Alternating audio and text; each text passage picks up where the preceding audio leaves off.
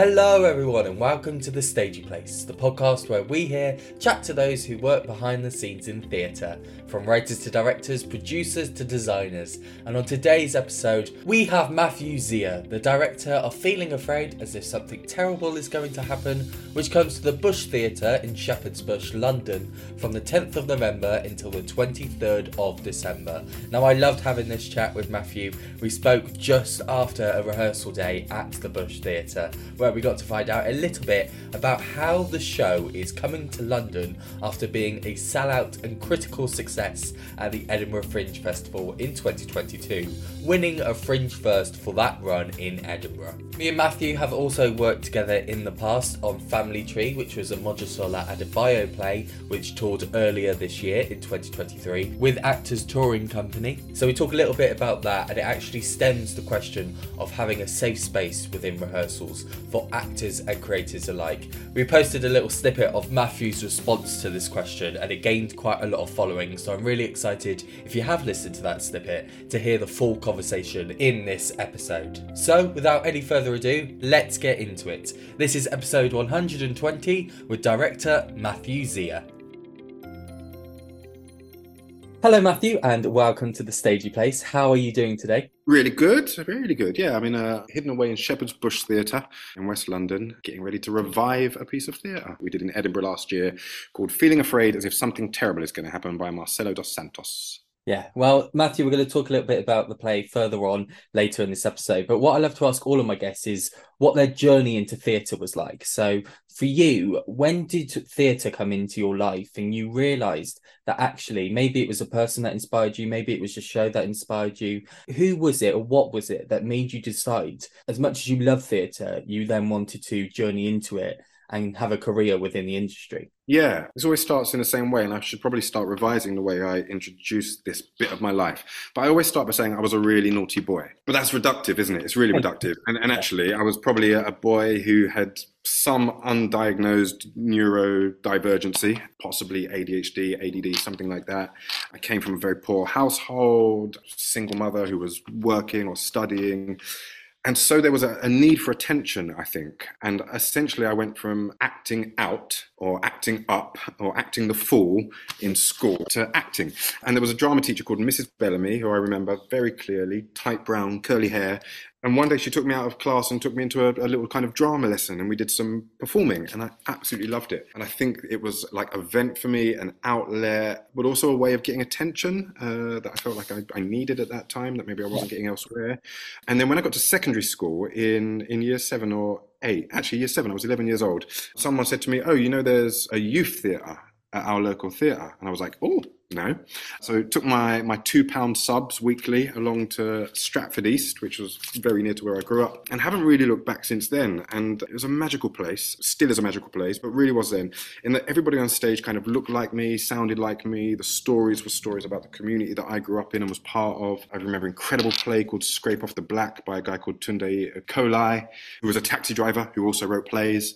And it was a play about a, a mixed race relationship and a mixed race child. I was like, this is my life. This is my complicated complicated life on stage. Yeah. And so I thought, this is what I want to do. I want to be an actor.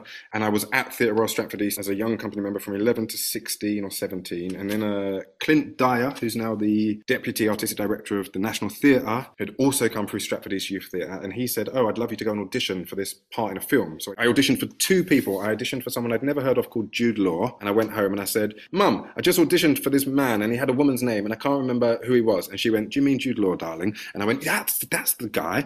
I didn't get that that part, but I auditioned for another man called Armando Iannucci uh, and got a part in his what I now know was his directorial debut, a very short film called Mouth, at which point I realized I never wanted to act again. And I thought it was the most boring thing any human could ever do because I was just sat in a trailer for hours and hours and hours before, and then I'd get to go and do my bit. And I thought, you know what? I just want to have more control over what I'm doing. And then I kind of left Stratford East as, a, as an actor and a performer, and I, I got into DJing, and DJing was kind of what sustained my career for the next 15 years. But whilst doing that, this guy called Ultz, U L T Z, invited me in, and he said, Would you like to make a musical with me where we're going to take this Rodgers and Hart musical and we're going to reformat it and we're going to turn it into a hip hop musical. And so that's what I did in 2002 with Ultz. And then it was him actually who said, oh, I've got another idea and I'd love you to co direct it with me. And that was the first thing I ever directed in 2007. And that was Jean Genet's The Blacks.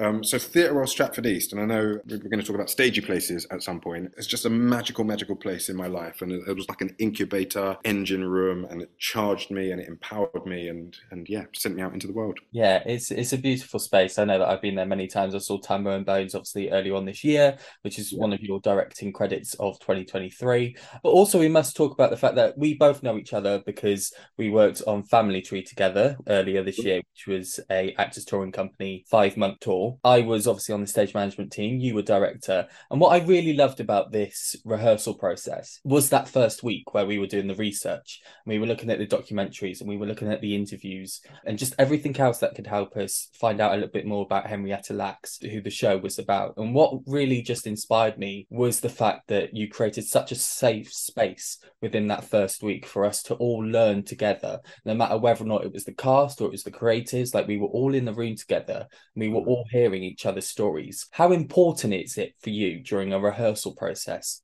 to have those safe spaces for allowing people to talk. Crucial, essential. And thank you. Thank you for saying that, Eliott. Yeah. And also, I want everyone in the room to kind of work and operate from a center of kindness and compassion and empathy, because I think that is what theatre arts are essentially. They're an invitation to empathize with other people who aren't like us or are different from us, or to watch someone and go, gosh, what a difficult decision we've just had to watch that human make live in front of our, our very eyes. Would I make the same decision? But particularly with a piece, most pieces, you know, like have pain and trauma and hurt, and they can hurt to make them and to investigate them and to have to perform these characters. And so I want to make sure everyone's looked after and safe in the space, in the room, and I want that to extend beyond the room. So I, you will know this very often. At Actors Touring Company, we work with drama therapists. I just think, like in the olden days, nondescript period of time, we'd just be like, yeah, okay. And were you traumatized by that as well? Cool. Put it on the table. Let's all poke it with a stick. Great, super. Six o'clock. Everyone go home. Goodbye.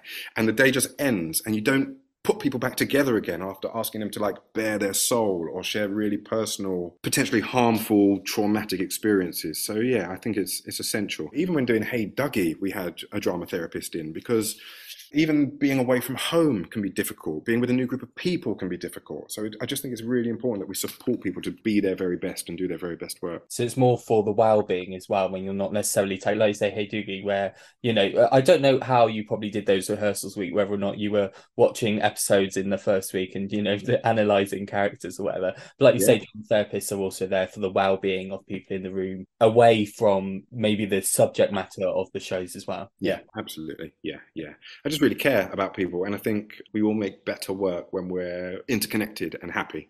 Yeah, absolutely. So we're going to jump back now to feeling afraid as if something terrible is going to happen. Because, like you say, it was on in Edinburgh last year. It won a Fringe first in the festival in 2022. You're now bringing it to London. So, what can people expect if they've seen the show before and they come and see it again in London? Is it heightened? Obviously, you've got a couple of weeks this year to restage, I'm guessing, the show for London. So, what does that entail when you've done the show before? Yeah. So, when we did it before, we were at the Roundabout up in Edinburgh, which is essentially like a little circus tent, isn't it? So there was very little design. We had a design consultant called Kat Heath, who has been upgraded to a designer, and we're no longer doing it in the round because we're hoping that the play would also have a, a, further life and tour, and there's talk about kind of international touring and things like that. So we've gone for a always sounds more suggestive than than is intended, a deep thrust, and so we've put a back wall in essentially to frame Sam, who performs. I mean, essentially, the show is the same. And I, the thing that we've all been going is we won two awards don't mess with anything that yeah. is going to reduce the quality of the show in any way. And so we're, we're trying to look for extra detail and a phrase that Daniel Bailey introduced me to, which is excellent juice. They said when they remounted Red Pitch here at the Bush, they managed to squeeze 10% more excellent juice out of it. So that's what we're going for. We're trying to find where that detail is.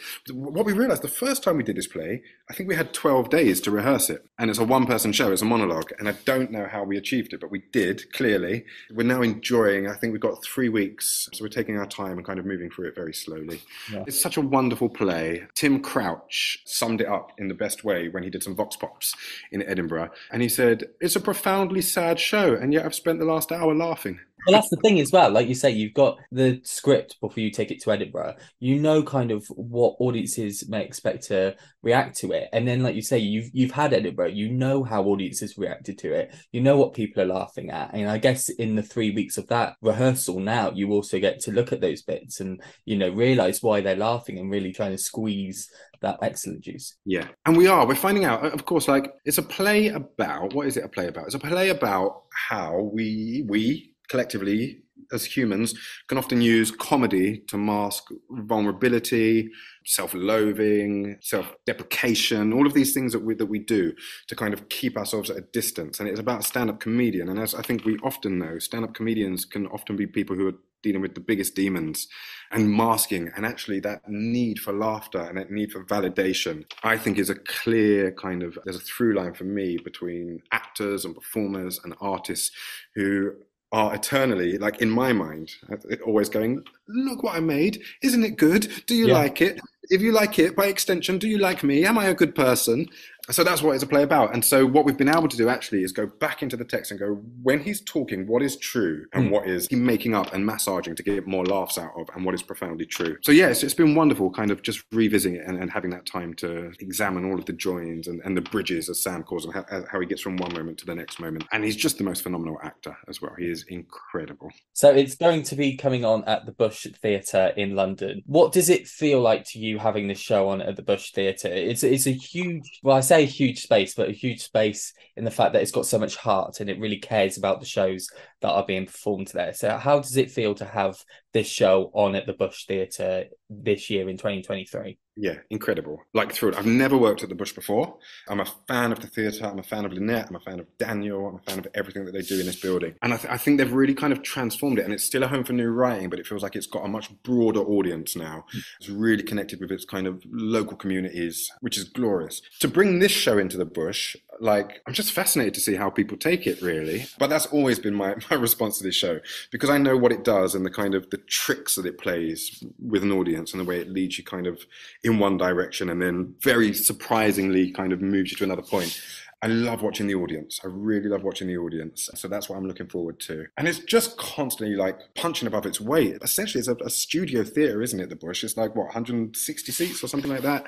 But they just make phenomenal theatre. And to be here and to be included in a season that includes Elephant and Red Pitch and these incredible plays just feels really, really special again there red pitch and elephant i saw the previous incarnations of it. So obviously when Anoushka did it in the studio and red pitch when it was first on at the bush theatre. They ju- it just is the most wonderful space and it's got the most wonderful library bar as well that i like to just hang out in. And I, I did a show there last Easter as well with one of their community groups. It was a community group project uh, in the Holloway Theatre, and it was just one of the most inspiring pieces of theatre where we had people in the community who were blind, people who just couldn't walk very well, and it was just such an eye-opening experience for me that I was just very grateful for the Bush for allowing me to come in and work with them. So, Matthew, we've spoken a little bit about there the process of the rehearsal room for feeling afraid as if something terrible is going to happen. But let's talk about the actual show. So tell me a little bit about where we find the character, who is the character, and where we find them at the start of the show. Yes, so Marcelo dos Santos, brilliant writer, wrote this play for Samuel Barnett, brilliant actor.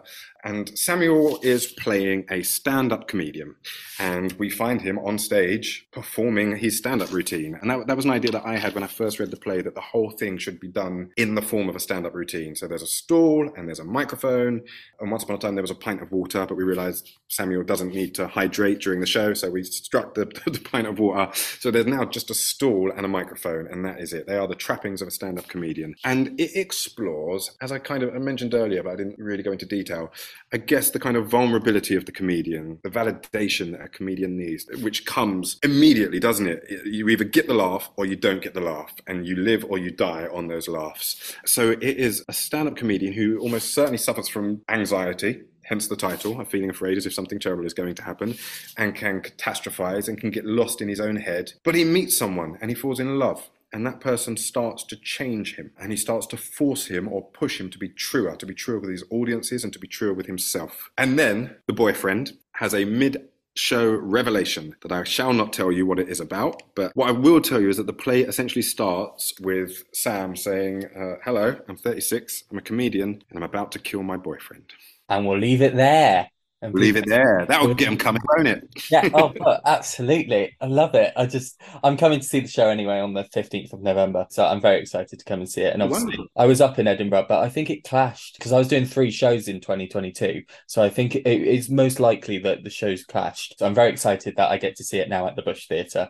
It's very frivolous, it's very naughty, very playful. It's got such heart, such profound heart to it. But like Tim Crouch said, I'm going to repeat this because I think it's brilliant. Uh, he said it's profoundly sad, and yet I've spent the last hour laughing. Yeah, and that's why people should come and see the show. So, Matthew, we've spoken a little bit there about feeling afraid as if something terrible is going to happen, which is playing at the Bush Theatre from the 10th of November until the 23rd of December. Now, Matthew, I've got two final questions for you on this podcast. They're the questions that we ask everybody on the podcast. And the first one is about advice that you might have for emerging actors, directors, producers, anybody coming into this industry? Obviously, you know, not only have you been a director, you've been an artistic director, you've been in so many little pockets within the industry. So you must have advice not just for directing, but for other parts of the industry as well. So if somebody was, let's say, they were currently studying and wanted to have a career within the industry, what advice would you give to them? A couple of bits, I think. The first thing that came to my mind was find your tribe, whoever they may be. I think very often people are kind of knocking on the doors of buildings and trying to get a foot in the door. But actually, you can just build something with your people. Who are you studying with at the moment? And are there people there? Is there a, is there a producer in your midst? Is there a writer in your midst? Is there a director in your midst? What can you make together? And can you get it above a pub? And can you get it to a fringe festival? And can you go and talk to to the smaller places where you're more likely to win, like the new diorama, like the the Bush Studio, like upstairs at the court. Those kind of hidden back rooms? Can you get down to the Etc. Theatre in Camden or the Hen and Chickens, King's Head when it reopens? But that, that's what I think. And I think as opposed to kind of going, when am I going to get my chance at the Old Vic? Work out where you are. And as many people say about this, it is a marathon. It is not a sprint. If you are good, you will still be good in 10 years' time and you'll still be going. You'll still be climbing. You'll still be trying. You'll still have aspirations and dreams. So start at the level that you are at. Find other people who are at the level you are at. That's the first bit of advice, I think. Find your tribe.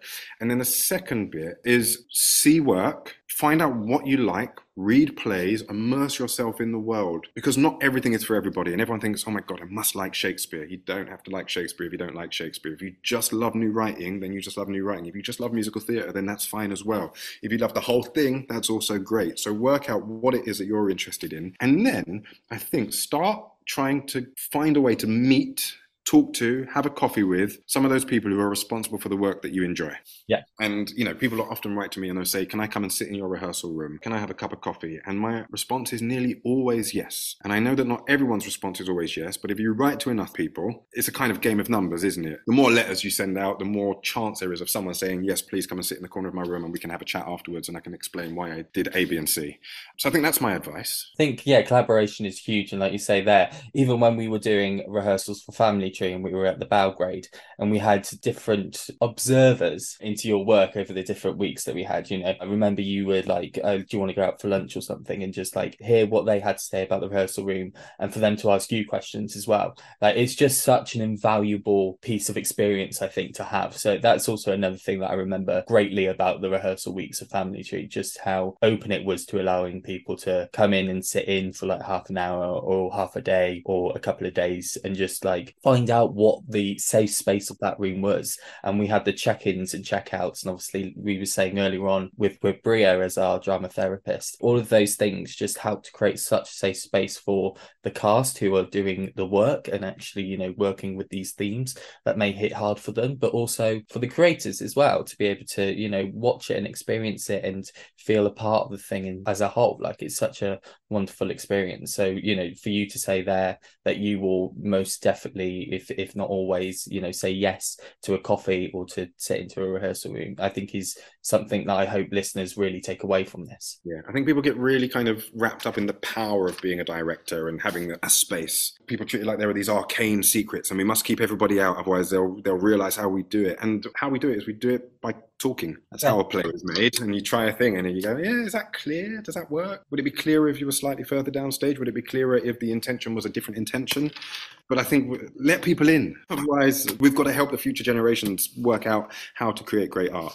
Yeah. Well, thank you so much, Matthew, for coming on to the Stagey Place today. I've got one final question for you. Is the title of this podcast? That's the Stagey Place. And what I love to ask all of my guests who come onto the podcast is where their Stagey Place is. So for you, this could be somebody who has inspired you. It could be somebody who has given you work early on in your career. I know you spoke about Stratford East Theatre Royal early on being one of your stagey places. You don't just have to have one stagey place. You can have a mm-hmm. few if there's like a place and a person that's inspired you. Maybe there's a play that you've worked on that is really close to your heart. Or it can just be anything or anyone, or it could maybe just be the office where you read the scripts for the first time and get thoughts into your mind about how you're going to direct this for the stage. So, Matthew Xia, whereabouts is your stagey place? Theatre Royal Stratford East. I'm afraid it's going to have to be that. But that kind of opens up. It's like a prism, isn't it? And, and you refract me through that building and you get all of these different influences on my life and my work. So the very first people I met at Theatre Royal Stratford East were the youth theatre leaders. And they were incredible, empowering, enfranchising human beings. And they're still out there doing that brilliant work.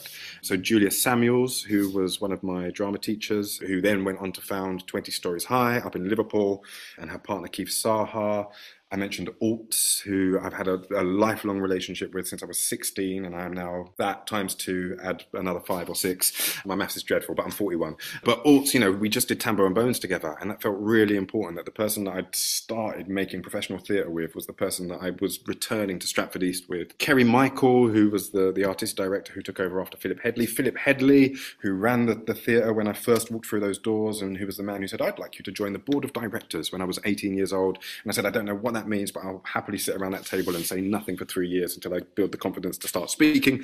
Philip Headley, who said, when I said, ah, I, I kind of make beats and I, I write raps. And he said, Oh, you're a lyricist and a composer, are you? Suddenly expanding my horizon about what I could do and who I was and, and the skill set that I had. Clint Dyer, I mentioned Clint Dyer, who again has just been such a brilliant mentor. And even now, when I have a wobble, I can phone him and I can check in and I can ask questions. So, Theatre Royal Stratford East, where I saw my first ever pantomime, where I fell in love a million times with a million different people over a 20 year period it's just that that special special space and that auditorium will always feel like home to me. Yeah i love asking that question because i do just see with our guests like how much it means to people when they answer that question. So it's so lovely to hear that the theatre royal stratford east is your stagey place. Well matthew once again thank you so much for coming onto the podcast. We've been talking about feeling afraid as if something terrible is going to happen which is at the bush theatre from the 10th of november until the 23rd of december. Matthew thank you so much for coming on today. No thank you Eliott Absolute pleasure. And there we go, that was my interview with Matthew Xia, the director of Feeling Afraid as if Something Terrible is Going to Happen, which comes to the Bush Theatre after a critical success at the Edinburgh Fringe Festival from the 10th of November until the 23rd of December. If you'd like to read more about the play or book tickets for the production, you could do so by heading to our episode notes wherever you are streaming this instalment of the Stagey Place podcast. So before signing off, I'd just love to thank Matthew once again so much for taking his time out to chat with me about the play. I'm really excited to come and see the show whilst it's on at the Bush Theatre, and I really hope that you guys have been able to listen to a very insightful conversation which allows you the information to come and see the play too whilst it's playing in London. If this is the first time that you've listened to the Stage Place podcast, then why not follow us on social media? We're on Instagram, X, and TikTok at the Stagey Place, where we show you a little behind the scenes about all of the shows that we go and see all across the UK, as well as some really fun videos that we usually put up on TikTok. From Day in the Lives to the Edinburgh Fringe Festival, and I'm sure this Christmas we'll have some fun videos about pantomimes all across the UK. So, all that's left for me to say is thank you to you, the listener, for tuning into today's episode. And until next time, whether or not you join us on episode 121 with Sanuka Ibuchi, the Japanese video designer for Sputnik's Sweetheart, which is currently playing at the Arcola Theatre, or you're listening to one of our older episodes in the back catalogue of our podcast. We really hope that you do join us again here on the Stagey Place. My name's been Eliott, you've been listening to the Stagey Place podcast, and until next time, I hope you're keeping safe and staying stagey. Goodbye.